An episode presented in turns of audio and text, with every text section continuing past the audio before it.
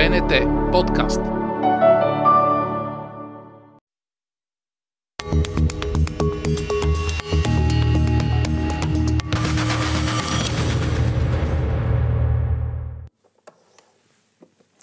Здравейте, това е Геополитиката. Аз съм Симеон Иванов и съм водещ на сутрешния блок на БНТ. Този подкаст е посветен на международната политика и геополитическите процеси, теми, за които не ни остава време в телевизията и теми, които изискват дълбочина. Благодаря ви за интереса към подкаста, YouTube, Spotify, SoundCloud, социалните мрежи. Това са местата както за обратна връзка, така и местата, където да намерите подкаста. Днес ще говорим за европейската демография в контекста на иммигрантите и тяхната интеграция в европейските общества. Демографията по същество е един от компонентите на геополитическата мощ и е съществен компонент. Има разнообразни ефекти, като започнем от това, че демографията влияе пряко на размера на пазара и на економическата динамика, преминем през енергията и динамиката, която възрастовата структура на населението създава и стигнем дори до вземането на, въ... на външно-политически позиции. Имаме пресен пример и то е проблема на Европа, който предизвика косвено конфликта между Израел и Хамас, именно поради големите арабски и мюсюлмански диаспори на Стария континент.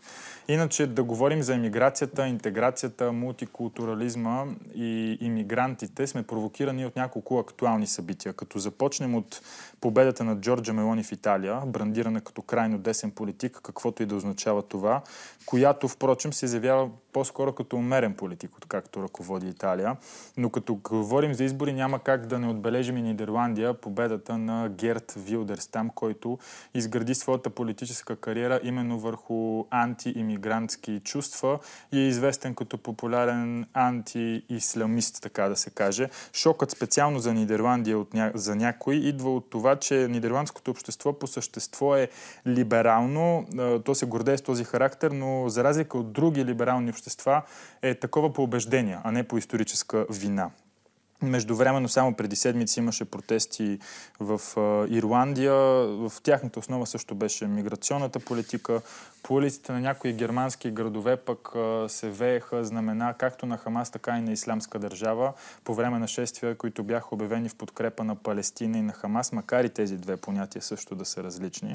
Това са просто събития, но сякаш в ход имаме цял процес. И това е процеса на промяна на говоренето за миграционната политика и мигрантите. Ако до преди години беше, така да се каже, по-скоро темата бу и дръзналите да изразят по-критични мнения, дори това да са аргументирани мнения, дори в тях да има истина, тези, които дръзваха да го направят, понякога се изправяха пред угрозата да бъдат наречени расисти и ксенофоби. Докато в момента не просто се забелязва по-открито говорене за иммиграционната политика, виждаме, че политици с антиимигрантска риторика са в състояние да печелят избори.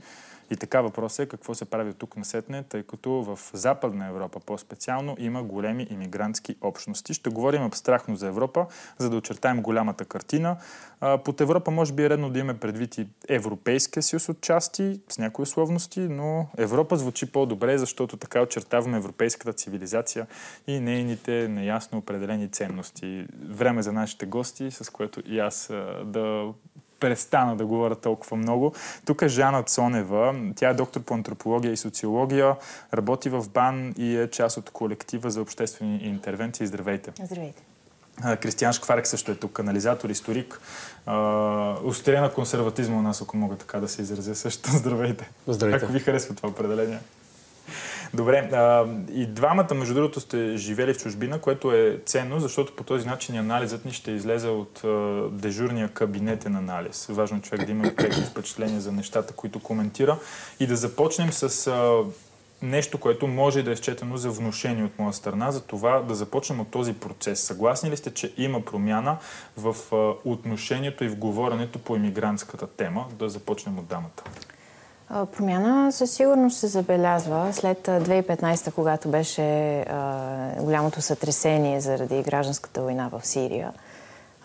Имаше, първоначално имаше солидарност, подкрепа нали, към идващите, но тя бързо се преобърна в своето отрицание. Дори Ангел Меркел заговори за провал на мултикултурализма, каквото и да значи това след което имаше, така да се каже, обръщане, примерно с украинската инвазия в Украина, също се отключи един голям поток бежанци, които обаче бяха по-радушно приети.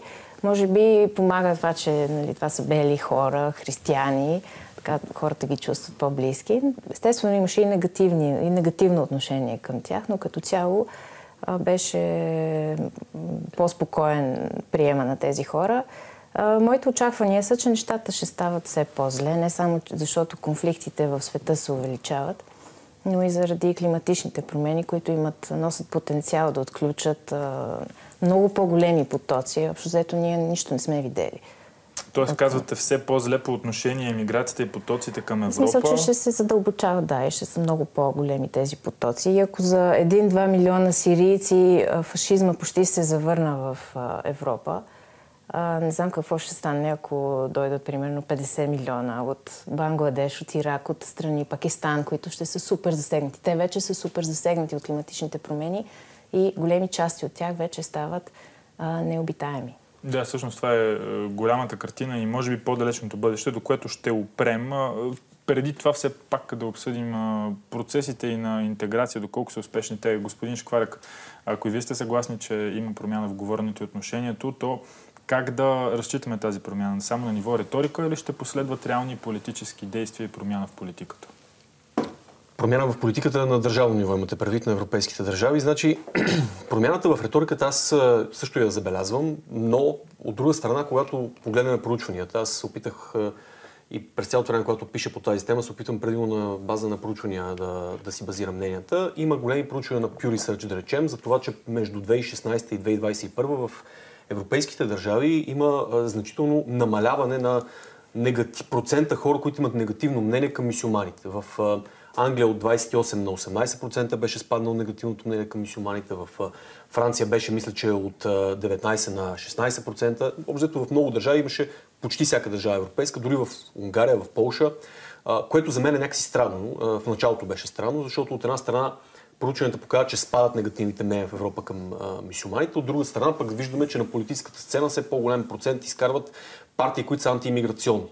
А, и когато се задълбочим в проучванията, в разбивките на, на, на това кой всъщност вярва в тези неща, ние виждаме, че в а, тези проучвания причината в Европа да има спад генерален в мненията, които са против мисюманите, и то, впрочем, точно по времето на тази миграционна криза и след нея, след 2015 година, а, е, че първо самия процент мисюмани в тези държави се увеличава и те естествено имат позитивно мнение за себе си, те нямат негативно мнение за себе си, те също влизат в тези статистики. И второто, че в Европа расте едно младо поколение, особено в а, големите градове на Европа, в а, градската среда, едно, което е свръхлиберално младо поколение, в метрополисите, в столиците, които имат нали, свръхлиберално позитивно мнение за всички почти практически етнически религиозни групи, освен за своята, впрочем, но това е друг, друг, друга тема.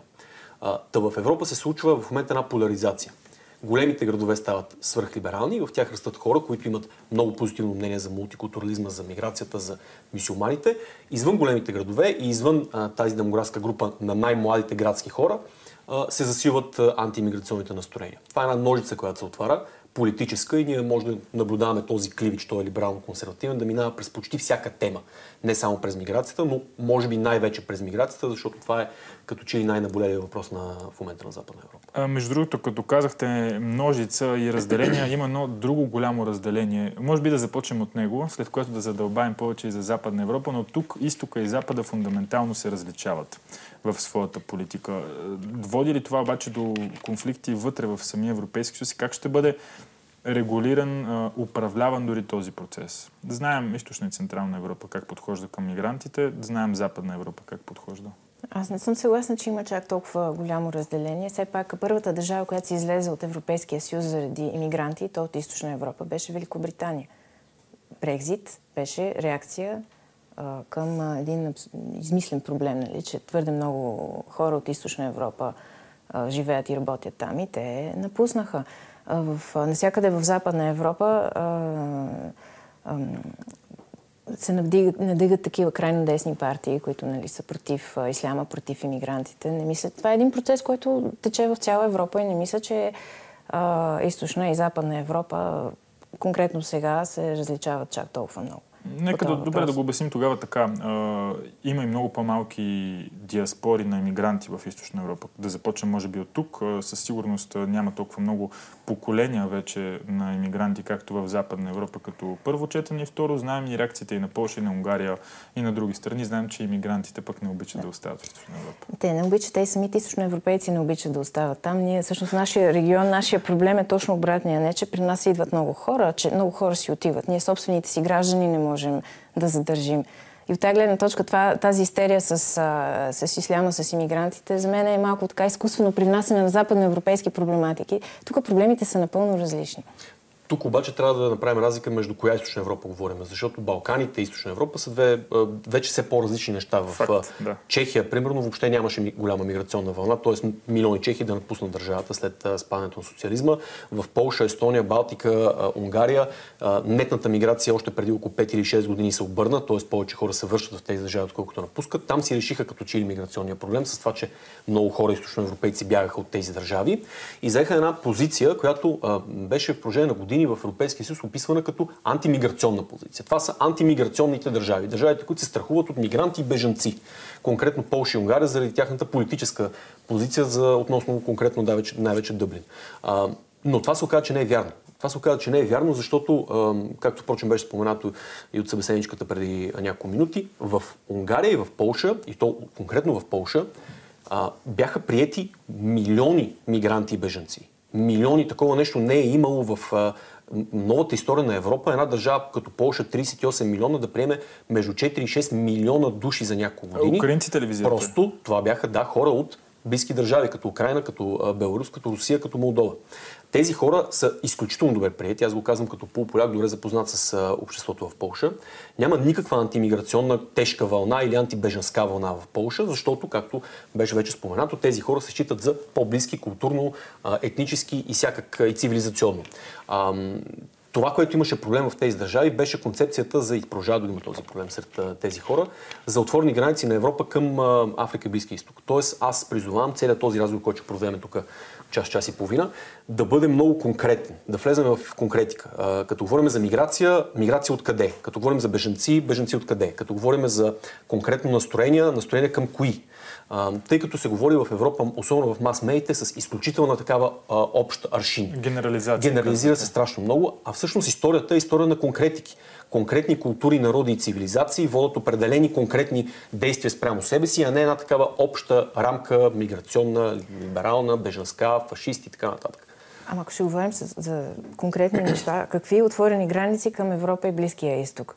В последните десетина години ще сбъркам числата, можем да го проверим в Google, ако нали, искаме. Десетки хиляди са загинали, опитвайки се да пресекат Средиземно море на път към Европа. Европа тотално аутсорсва управлението на границите си по периферията средиземноморската на тези страни. Плащат се пари да се строят там затвори, да се налага европейската погранична политика. дори и тук нас не ни приемат в Шенген. Ние сме общо взето нещо като полезни идиоти, нали? Пазим границата на, на Западна Европа от тези миграционни потоци, стреляме по границите и за тях пак не е достатъчно брутална нашата граница и затова не ни приемат в Шенген. Нали? Какви, как, да, къде са ти? Искам да ги видя тези отворени да. граници, като дори в самата Европа. Аз постоянно се налага да пътувам между Австрия, Германия, Дания, Швеция и други страни. Постоянно ми проверяват паспорта. Вече дори и Шенген няма, в който нали, ревем, че не ни приеха. Значи, повече граници и стени се построиха след падането на Берлинската стена, отколкото преди е имало. Да, веднага Къде са тези отворени Е, за това казвам, че трябва да говорим за конкретика, защото а, вие веднага обърнахте внимание на бежанския поток или миграционния поток, нелегалният през Средиземно море с лодки, хора, които или пък през Балканите, хора, които се опитват нелегално да влезат да, в континента. И ако имаше отворени граници, нямаше които, да има такъв. Нямаше хората да се принуждават казваме, да Казвам следното нещо. Значи, а, това нещо, този поток, който е нелегалния, нелегалната миграция към Европа, а, можем дори въобще да не го обсъдим, макар че не сте права там, да, десетки хиляди може да са били спрени или загинали, но около 2 милиона, около 2 милиона влизат. души за миналата, за 2022 според данни на Европейската статистика, загинали в Средиземно Да речеме 2000 са загинали, 20 хиляди са били спрени да влезнат, стотици хиляди са влезнали нелегално. Но това не е проблема. Аз мятам, че ние статистически се... Не е голям проблем. Не, не, това не е концепцията за отворени граници, че от, границите на Европа са отворени към нелегалната миграция. Те са отворени към легалната миграция. Легалната миграция от Африка и Близки изток към Европа е всъщност голямата миграция, но, но, Европа, но Европа се фокусира и особено медиите се фокусират конкретно върху лодките и нелегалната миграция. Всъщност, голямата миграционна вълна към Европа не са лодките през Средиземно море, а се случва с самолети и самолетни билети. Конкретика давам. А във Франция 110 000 души на година се местят легално от Магреба само. Само от Тунис, Марокко и Алжир 110 000 души годишно се местят с самолетни билети, с семейства си. Това са хора средна класа, които отиват да живеят в Марсилия, Тулуза и така нататък. В Англия стигнаха 240 000 на година. А, ние се фокусираме върху лодките и върху бежанците и казваме, вижте граници, там тези хора се спират, не са отворени. Напротив, границите на Европа са много жестоко отворени към масова миграция, която е легална. Границите са ужасно затворени и все повече се затварят. Примерно, дори тази така наречена легална миграция. Тук що в Великобритания приеха а, да, а, условието да получиш да, работна виза, трябва да изкарваш минимум 38 хиляди евро на година, което е доста висока заплата, което ще изключи ми сега също сега продължава да затягат нали, тези не, условия. Няма, няма ефект от тези неща, добре, защото не ги инфорсват, значи, не ги те, налагат. Ако, те, ако а, са приели толкова хора, сигурно са имали нужда. Нали? Европейците постоянно не, казват, имаме недостиг на работна ръка, Това е друга тема, дали имат нужда. Ние сега спорим дали е така.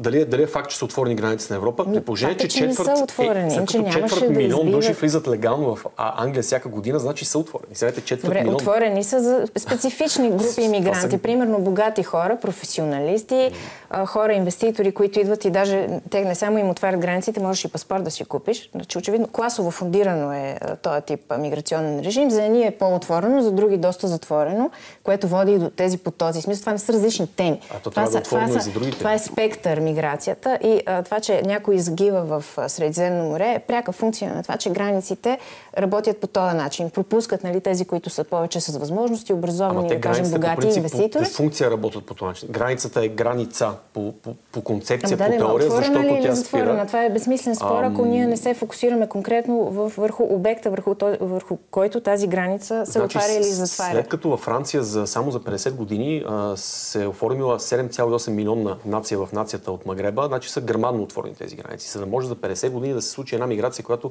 не се е случила в цялата история на Европа като процентно съотношение, казвам, не само като бройка, значи са огром, грамадни отворени. Ако погледнем просто резултатът накрая, не може да, не, да говорим за затворени граници на Европа, при положение, че в една държава като Англия вече имаш столица, превзета от хора, които не са англичани. Имаш, как ще превзета ами, столицата? демографски казвам. От 2011 година на сам последното преброяване в Англия показва, че англичаните са 38,9% от населението на Лондон. В Марсилия, в Тулуза... Вие какво разбирате под англичани? Само бели протестанти? Вие какво разбирате под... Нещо, не знам, под, да как, как се казва, си дефинира сама... Прощайте, че ще, ви, ще използвам английски термин, но да. под Native American. Как е на български Native American? А, а, нали, тези indigenous, да, да какво, а, разбирате ли го под... Да. Водите ли расов и етнически смисъл в това нещо?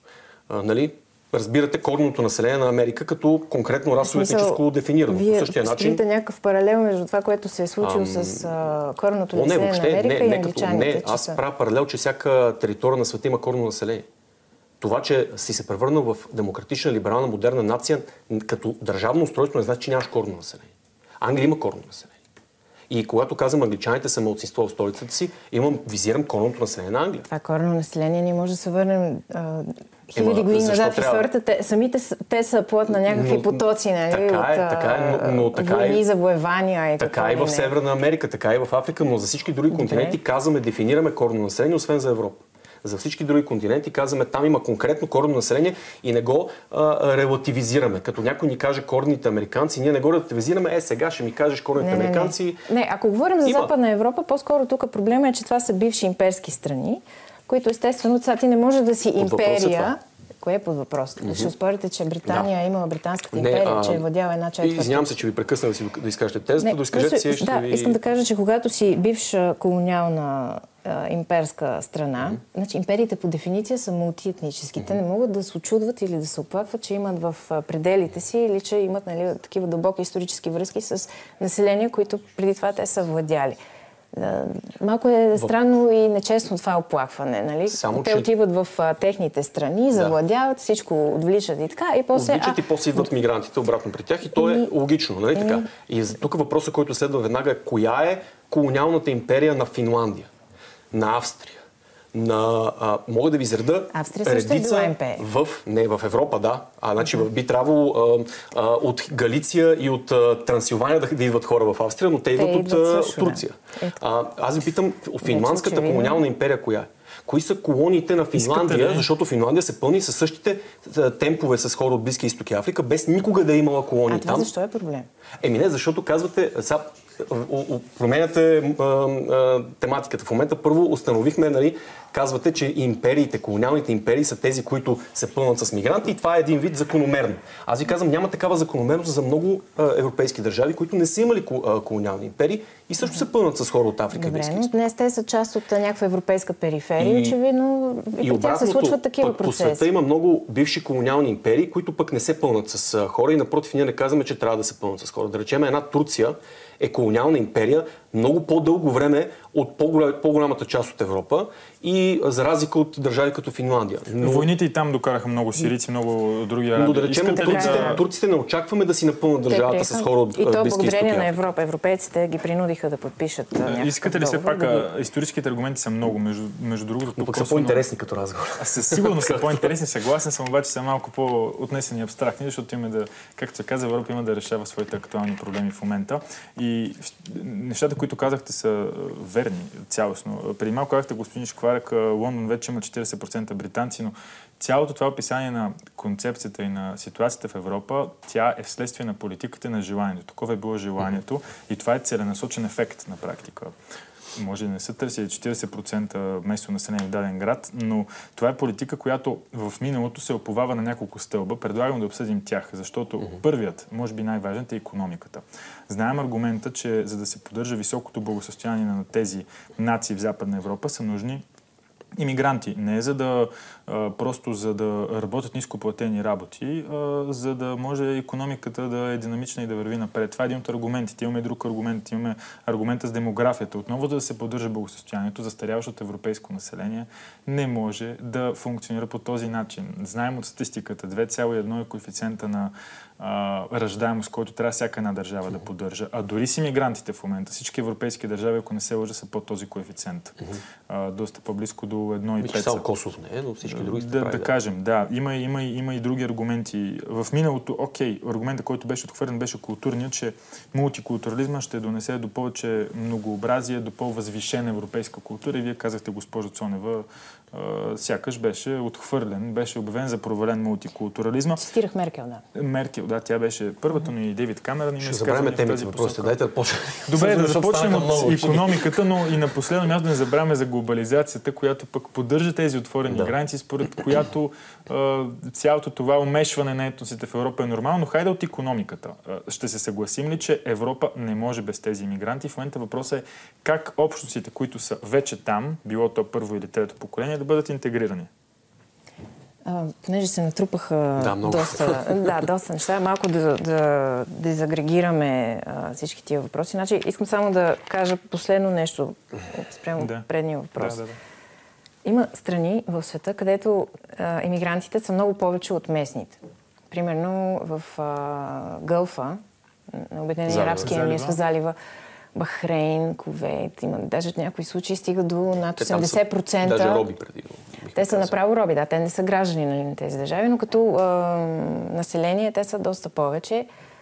Щом са имали, и, и, и това вече е продукт на а, тази економическа политика, нали, те имат нужда именно от такъв робски ефтин труд, за да поддържат а, економиките си и приемат тези хора. И Европа прави същото. Значи, това е един аргумент, който е нали, за миграцията, който е доста, как да кажа, нехуманен, защото какво значи това? Ако пазара изведнъж спре да има нужда от тези хора, трябва да ги затворим в концлагери или да ги прочистим или какво ще ги правим?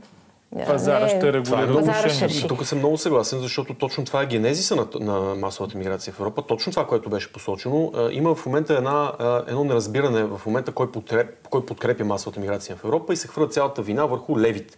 Върху левите, върху либералите и така нататък. Истината е, че всъщност през 50-те и 60-те години, когато се отварят основно вратите на големите западноевропейски държави към масова миграция, с а, британски акт от 52 от 63-та, от 68 а, всички тези актове на британския парламент, на френски и така нататък се прокарват след едно огромно лобиране от страна на големите западни корпорации.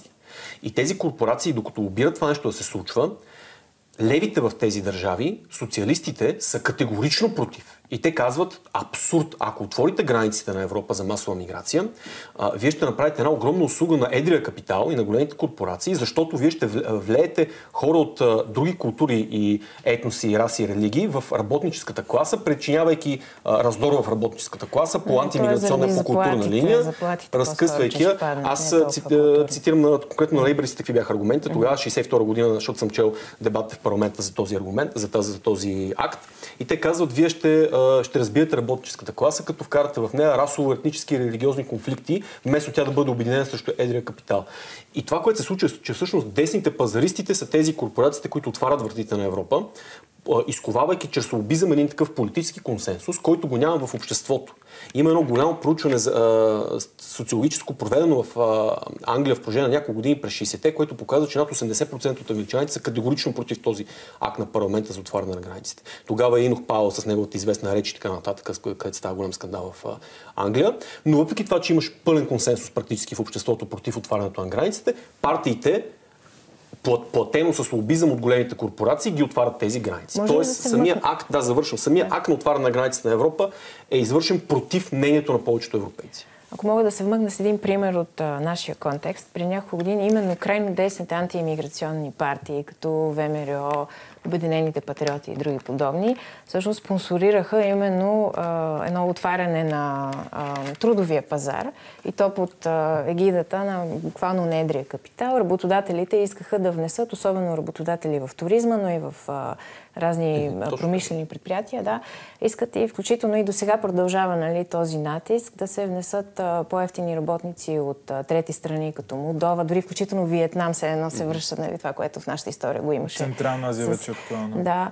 а, което е един общо взето ялов опит, защото въпреки че те разчитат на това, че това са хора, които са дори по-отчаяни от българската работническа класа, дори те нямат чак такъв интерес и не искат да се задържат обаче, докато точно, вие сте права, нали, точно едрия капитал е този, който отваря първоначално границите, но после но това се случи затваря, когато му е нужно. После обаче се случи а, една, една смяна, една промяна 90-те години в Западна Европа за политическата подкрепа към отворените граници, когато всъщност през 90-те години а, се обърнаха а, двете страни и левите станаха тези, които подкрепят масовата миграция и последните 30 години са изцяло левите партии в Западна Европа, социалистите, социал-демократите, лейбаристите, защото се промени една, а, се случи една промяна в отношението към това нещо, към самата миграция миграция. Ако преди това а, левите тези партии в Западна Европа, които бяха леви, подкрепяха работническата класа, смятаха, че тя не трябва да бъде разединявана срещу едрия капитал с масова миграция, те в един момент привидяха в това нещо много лесно вкарване на гласове. Практически в момента социал-демократите в Германия, социалистите в Белгия, в Холандия, те получават над 90% от гласовете на, на мигрантите. Има абсолютно амблок гласуване от страна на местната мисиоманска, да речем, арабска общност за левите партии. Ама те момент защото са тези, са, които са вече граждани, имат право зависи, кое, зависи кое поколение. Ако са първо поколение, са мигранти, естествено. Да, да, но и първото, и второто, и третото поколение. Кога се случва е. интеграцията? Но, но тези хора гласуват амблок за, за левите, защото и, и тук е въпросът защо го правят след като почти практически имаш пълно различаване в възгледите, в ценностите на, на тези общности. Мисюманските, арабските, африканските общности в Европа са най-радикално консервативните и затворени общности, патриархални, които гласуват за най-прогресивните феминистки и либерални партии. Ако, а, тук ако генерализираме. И въпросът е нали защо, не, не ако се оповаваме на проучвания, защото има и за това нещо проучване. Но пак ако генерализираме. И въпросът е защо, защо тези хора гласуват за левите и за, за либералите. Защото им държат вратата на повече влизане на хора в Европа отворена за това. Но в крайна, е сметка, в, в крайна сметка пак търсим отговор на въпроса може ли европейската економика без мигрантите и може ли европейската економика без допълнително идване на нови нови мигранти? Не, не можете. И те самите го признават европейските лидери. представете си какво здравеопазване ще има в Германия, в скандинавските страни, без източноевропейските доктори, които отиват да работят там. Правейки така, че реално бедна източна Европа субсидира техните системи на здравеопазване, изпращайки хора, които, нали, за които трябва години, много пари да бъдат тренирани като медицински персонал. И след това те отиват да работят в Германия. Естествено не ги виня, всеки иска да работи на, нали, на по-добри условия и по-добри заплати, но реално така се получава, че от тук имаме субсидиране, така че кой ще каже не на, на такава безплатна субсидия. И това е само един пример. Нали, може да говорим за земеделието, индустриалните сектори, не само грижи по някакъв начин източно-азиатските държави, като колосите, като Тайван, като Япония, като а, Южна Корея, се справят економически по-добре от голяма част от Западна Европа, при напълно затворени а, граници, при никакъв мултикултуризъм, никакво внасяне на масова миграция, защото те поеха по пътя на иновацията и те а, автоматизират и роботизират своите економики на изключително високи нива. Те практически мислят за бъдещето, за начин по който да живеят в свят, в който неизбежно демографската зима ще падне върху всеки континент и няма да може да си внасяш откъдето си искаш работна ръка, докато Европа стагнира. Европа седи в миналото. Европа седи на един 19 вековен принцип.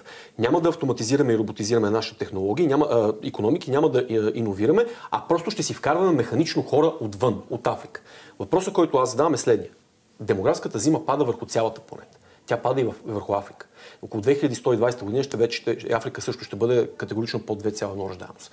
Какво правиме в далечното бъдеще? Всъщност, по какъв начин е устойчив този модел на Европа? Тя да си вкарва просто масово хора за, за, за, за всичките дейности за е, индустрията, за економиката, вместо да иновира, да роботизира, да автоматизира. Ние не стоим ли на една на един устарял модел, от минал модел, който впрочем е доста експлуататорски, както сама отбелязахте, за разлика от тези източно-азиатски държави, които са антимиграционни и проинновативни. Те казват, ние ще роботизираме, автоматизираме нашите економики, няма просто да вкарваме милиони хора, да речем, от Индонезия или от Бангладеш. Е, те роботизират, може би, именно защото при тях не, не, не идват но, Те не идват, да ги пускат. Един от а, страховете срещу автоматизацията не е ли именно, че ще произведе а, такъв тип излишни населения, с които които никой няма даже и да иска да експлуатира, защото ще има роботи и машини да извършват тия дейности. В държави, в които има прекалено много население, обаче Европа е в обратната ситуация. Европа е в хипотезата на застаряващо и изчезващо население. Тя има нужда от автоматизация и роботизация или от масово вкарване на хора от извън Европа. Единият метод е по-инновативен и гледа към бъдещето, другият е елементарен Добре, от тъй миналото. Като, отново да се върнем на това, че иммигрантите са тук, в Европа, първо, второ, трето поколение или което е поколение да са те. И реално въпросът наистина, за да бъде максимално фокусиран е как да бъде осъществена тяхната пълномащабна интеграция. Има, голяма част от тях, разбира се, са напълно интегрирани, но как да стане това? И освен мултикултурализма, провали ли се и интеграцията, госпожо Цонева? Ама какъв мултикултурализъм? Айде да не подхвърляме така думи. Нали? Какво е? Първо, може би трябва да дефинираме. в началото. Да, защото Меркел така говори, но и тя подхвърля реално някакви думи. Под мултикултурализъм аз разбирам все пак някаква формална културна автономия, колективни права, както примерно имаме... Колко държави в Европа всъщност функционират на този принцип? Босна и Херцеговина. Имаме нали, някакво самоопределение, mm-hmm. самоуправление, да кажем също в Испания е такъв модел в, може би, Швейцария и това горе-долу изчерпва в Европа държавите, които така най-стрикно отговарят на разбирането, нали, официалното най-разпространеното разбиране за мултикултурализъм. Но Никъде няма е било като идея в Европа да бъде мултикултурна, нали така? И немците имат мултикулти. Къде, не, не, не. Повечето европейски нации всъщност имитират френския модел, който казва, ние имаме единен народ, Uh, нали, colorblind, на английски се казва, не, не, не, даже не броят по време на преброяването кой от какъв етнос е, каква раса и така нататък. Смята се за че народът е един и не може да бъде разделен на различни мълцинства. И което, между другото, оттам и проистичат а, част от проблемите, защото бунтове и нали, което, това, за което се говори като липса на интеграция, то не идва от а, привилегии, от твърде много права, както се говори в дясно, а идва от безправие. Примерно във Франция именно имаме такъв тип бунтове, държава, която нали, тотално отрича да признае всякакви младсинства, докато в Испания никой не пали коли, нали, няма го това а, а, тая, тая нестабилност и това периодично избухване на такъв тип радикални разходи. Какво трябва да имат в Франция, за да не се бунтуват? Какво им липсва? Ами, примерно, права не имат. Някакви... Кои права няма? Е, всички знаем, всички че... французи имат еднакви права. Какви права на нямат? теория, да, а, но, но какви де-факто държавата е доста сегрегирана. Знаеме, че хора, които са от такъв младсинствен происход от Магреба и други, живеят нали, в много по-лоши условия. Има много расизъм там. Тоест държавата не е сегрегирана, обществото по-скоро е сегрегирано. Да, но и държавата подпомага тия процеси. В смисъл... Как? Ами, примерно това, че постоянно, всеки път, когато да кажем стане нещо или избори, или а, трябва да се говори за нещо сериозно, изведнъж се почва да се говори дебата за бурките и се отвлича вниманието от сериозните неща с такъв тип културни въпроси. Какво трябва повече и се, да и се наслагва за нали, омраза към тези хора и те ще реагират на тая омраза и на това изключване. Просто Еми, трябва какво да се интегрира. Цялото обще, как трябва цялото общество просто да ги значи, приеме, когато да ги прегърне? Значи, какво когато говорим за липсва? интеграция, да, ние можем да говорим тук даже не само за а, Западна Европа, ние имаме в някакъв смисъл много по-голям проблем и нямам предвид а, ромите. А, когато говорим за интеграция в такъв мейнстрим смисъл, отговорността се натоварва върху плещите на така нареченото младсинство, което или не смята се, нали, че те не искат да се интегрират, или а, имат така много силни културни традиции, които са несъвместими и така нататък и така нататък. Всъщност, важно е а, да се говори за мнозинството. Какво се случва тук при нас, примерно? Нали, ние много се говори за ромска интеграция, но всъщност самата България липсва интеграция. Ние имаме ситуация, в която а, на избори гласуват между 30 и 40%, има-няма. Никой не излиза да гласува. А, има а, стотици хиляди, които нямат достъп до здравни права и здравно покритие, нямат достъп до здравната система. Има между 120, а, между 100 и 200 хиляди души, които нямат лични карти. Роми и българи всякакви. Нали, те какви Малко граждани са? Те интегрирани. Не, не, не, не, не, не, не, не, сме, не, не, не, не смесваме, защото Смесваме. това е, не, защото Ам... като говорим за интеграция, искам да говорим наистина за нали, какво се случва в обществото като цяло. Аз не значи, че имаме между за интеграция, 250 и 300 хиляди млади хора, които нито учат, нито работят. Нали? Самото общество е тотално дезинтегрирано, но когато говорим за интеграция, изведнъж това се превръща само в ромски проблем. Аз ви казвам, това е български проблем. И а, тая държава не може да, да продължи да съществува по такъв нали, тотално дезинтегриран да, много начин. проблеми в България. И това е много по-спешен проблем. По, по-широка ами, тема. Хора... Тръгнахме от конкретната тема за, за, за миграцията в Европа и да, конкретно за Франция говорихме и така нататък. Да, аз значи, проблематизирам проблема, защото според мен е проблема така поставен, прикрива този, който е много по-голям проблем и това е с тоталната дезинтеграция на така нареченото мнозинство. Категорично има голям проблем в Има страшен проблем. Тези хора, ако си направят партия, има голям проблем. Тези хора, ако си направят партия без личните карти и хората, които са нали, от тази класа нини, нито работят, нито учат, те най-изключените, да. които а, а, ако можеха да гласуват, нали? Те ще да са, това ще е първата партия, като си има предвид а, Но не си партия, защото са пасивни. Те са тотално... Да, това е. Никой не гласува. Никой не, не се интересува от нищо. Смесихме двата въпроса. Ама, има много големи проблеми, са... знам, че са свързани. Но има много големи проблеми са. в Европа като, като цяло генерално. Да, ние можем сега тук да говорим от, Ама... от, от днеска до утре за атомизацията на обществото, на индивидите, на, а, на, на в момента проблемите с новата технология и така нататък. Това е същия Обаче проблем. ние говорим за нещо конкретно. Не, това е същия проблем. Не, говорим за нещо конкретно. Говорим за създаването на големи малцинствени общности в Европа, първо, второ, трето и така нататък поколение, мигранти от Близкия изток и Африка, които вие твърдите, че да речеме се бунтуват във Франция или да речеме не се интегрират и асимилират в други държави, защото държавата и обществото по някакъв начин не прави достатъчно за да ги приеме или за да им помогне да се интегрират и асимилират. Моята хипотеза е точно обратната и ще се опитам аз да също да, като вас да си я изкажа до край. Не просто, че не прави, в момента Европа, европейските общества са легнали по корем и дават абсолютно всичко, което могат да дадат на тези хора, до степен до която сме тръгнали да си заличаваме а, собствените а, предци в а, филмите и в а, сериалите, само и само да ги акомодейтнем, както казват тези хора. В Англия в момента масово BBC изтрива белите хора от собствената им история, за да може да накара тези хора, които живеят там и са небели, да се чувстват по-интегрирани. Във Франция това се случва а, най-вече в левите, естествено, и либералните среди.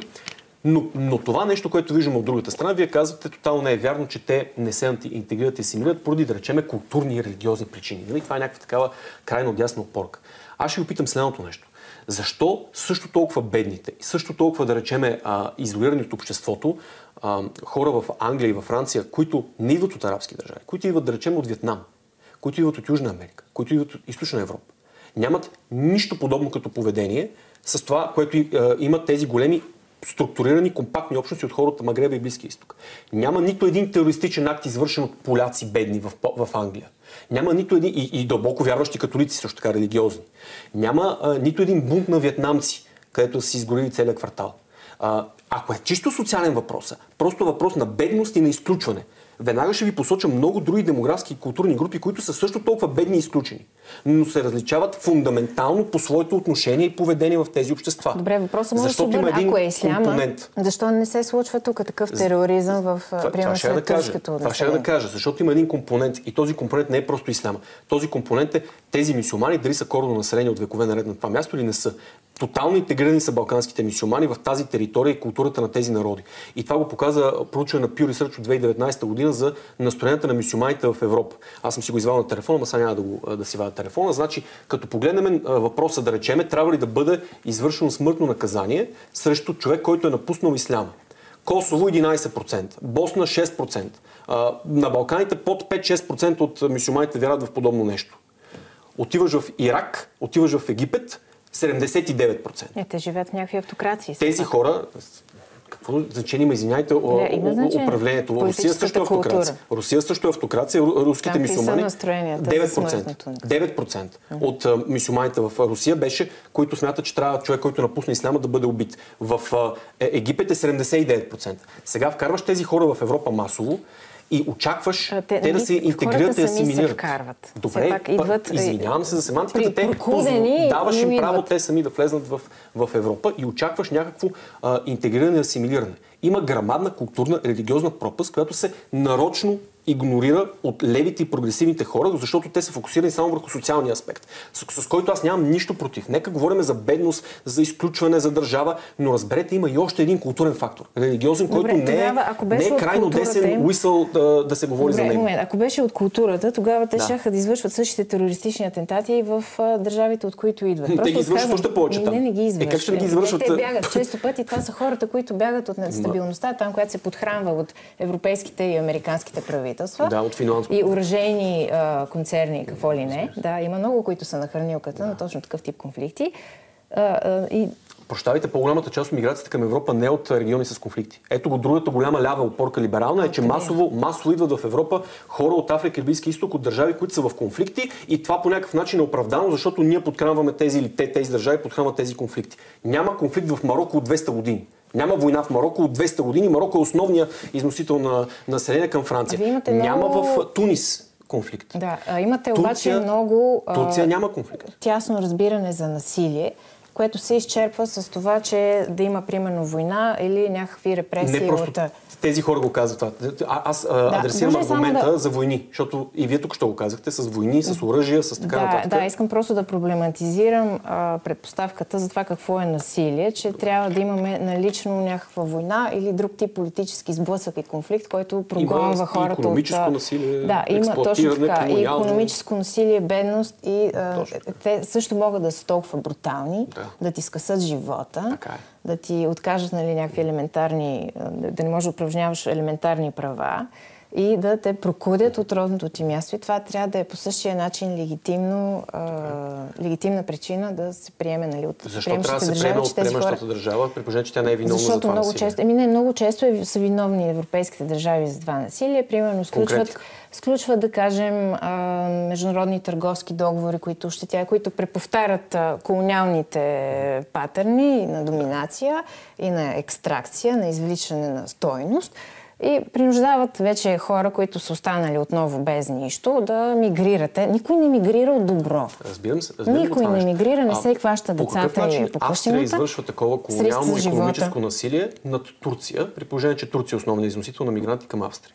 По какъв начин Австрия е длъжна да приема турците, при положение, че Дайте ми пример как Австрия извършва колониално или в историята е извършвала, или сега са... извършва вече, към Турция. не, това не е единствената причина. Може би Австрия има економически интерес от турските гастарбайтери. Най-вероятно това е причината. Това вече сега променяме... Не знам, а не, а, тезата. добре, да казвам, а, че едното ни изключва другото. Защо... Хората мигрират по различни не, причини. Не, просто това наистина... Да приема, да речеме турци. Не е ли това наистина причината? Всъщност Европа пак да се върне на това, тя се нуждае, тя търси, тя иска тези мигранти. Оттам наследне, че бърка в своето културно наследство и в много други аспекти е друг проблем. Но нали това търсим? Тази Коя е Европата, точка? която казвате, че, има, че се нуждае или че иска? Защото казвам, има, има различни Така Европа. изглежда политиката Има корпоративна Европа, има политическа Европа, има Европа от гледна точка на хората. Масово хората, като ги питаш в тези западни държави, са против тази масова миграция. Е, нека да кажем държавната политика в края на кращата, защото нали ще се съгласим, че економиката, обществените нагласи и други подобни се сливат и накрая образуват една държавна политика, която в продължение на години се преследва и се кове от различни правителства и тя обикновено надживява, продължава правителствата, не преходна и по всичко изглежда сякаш лошо или добро, лошо или добра ситуацията с иммигрантите в Европа в крайна сметка е целенасочено постигната и от тук на да. трябва да се търсят и следващите изходи от нея, нали така? Според мен това е някаква, някаква форма на медийна, основно медийна проблематика, защото имаше наскоро ем, социологически проучвания, включително и в Ирландия, където нали, станаха, имаше бунтове антиимиграционни, че иммиграцията е основен приоритетен проблем за около някъде 1% от населението. Дори в България, нали, масово по медиите, това е някаква такава популярна медийна дъвка, но всъщност повечето хора се вълнуват от това, че са бедни или че инфлацията е галопира, че не могат да си позволят жилище, корупция и други проблеми. Нали, не такива културни проблеми някакси са по-назад в в дневния ред на обществото.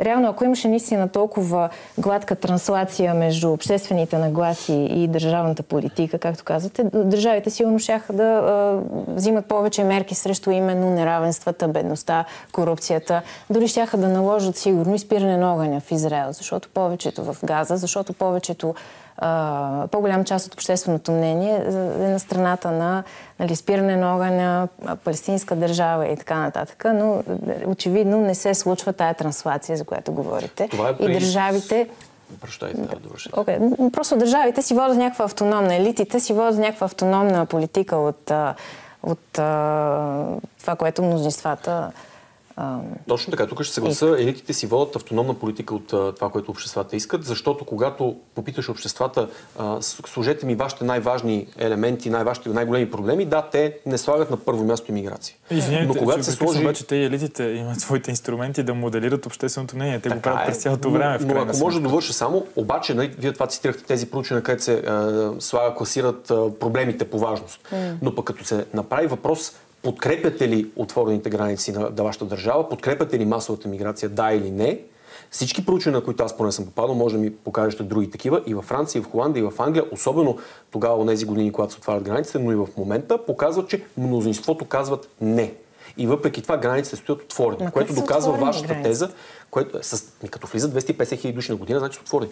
А, което доказва вашата теза. Европа има едно мнение от гледна точка на хората. Те са мнозинствено продължават да бъдат против това в техните общества да влизат по, по 120 или 130 хиляди души от Магреба на година, но елитът, който е и корпоративен елит, казва, не, напротив, ние няма да се съобразяваме с мнението на, примерно, масовия французин и ще държиме тези граници отворени, ще вкарваме 120, 130 или 200 хиляди души на година от тези държави. Има скъсване на това какво искат европейците и какво искат елитите.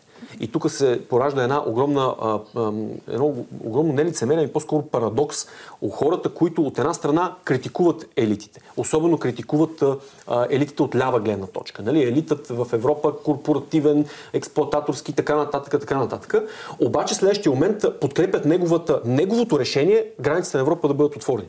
Защото това решение във Франция да влиза 110 000 души от Магреба на година не са го взели французите.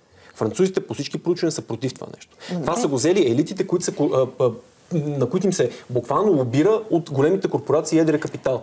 И аз затова питам едни леви хора, нали, не, не ваш, защото не знам какви са и вашите убеждения, но по принцип като говоря с леви хора, ги питам, добре, вие защо с, по отношение на миграцията сте изцяло с корпорациите и с този елит, корпоративен едър капитал, който държи тези граници отворени на Франция и на Западна Европа, против мнението на хората.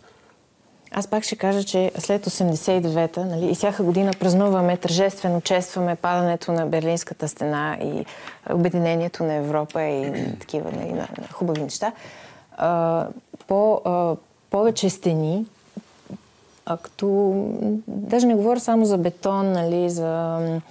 А, телен и бодлива тел и не знам какви си, но но включително... За... Не само, всякакви, да, включително и стени от рода, нали, прегради пред движението, като това, че примерно ти ако си иммигрант от източна Европа и отидеш да работиш на Запад, трябва да минат а, определен брой години, за да можеш да се възползваш от а, социални блага и услуги, а, които, примерно, до които имат достъп а, местните.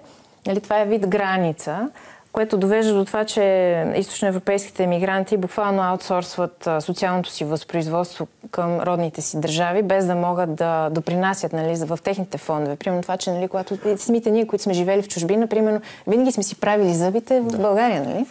Или, или ходим и отлагаме някакви а, посещения при доктори и така нататък, докато се върнем в къщи. Това го правят абсолютно всички. Това е вид граница. Но нали, за нея не се говори като за граница.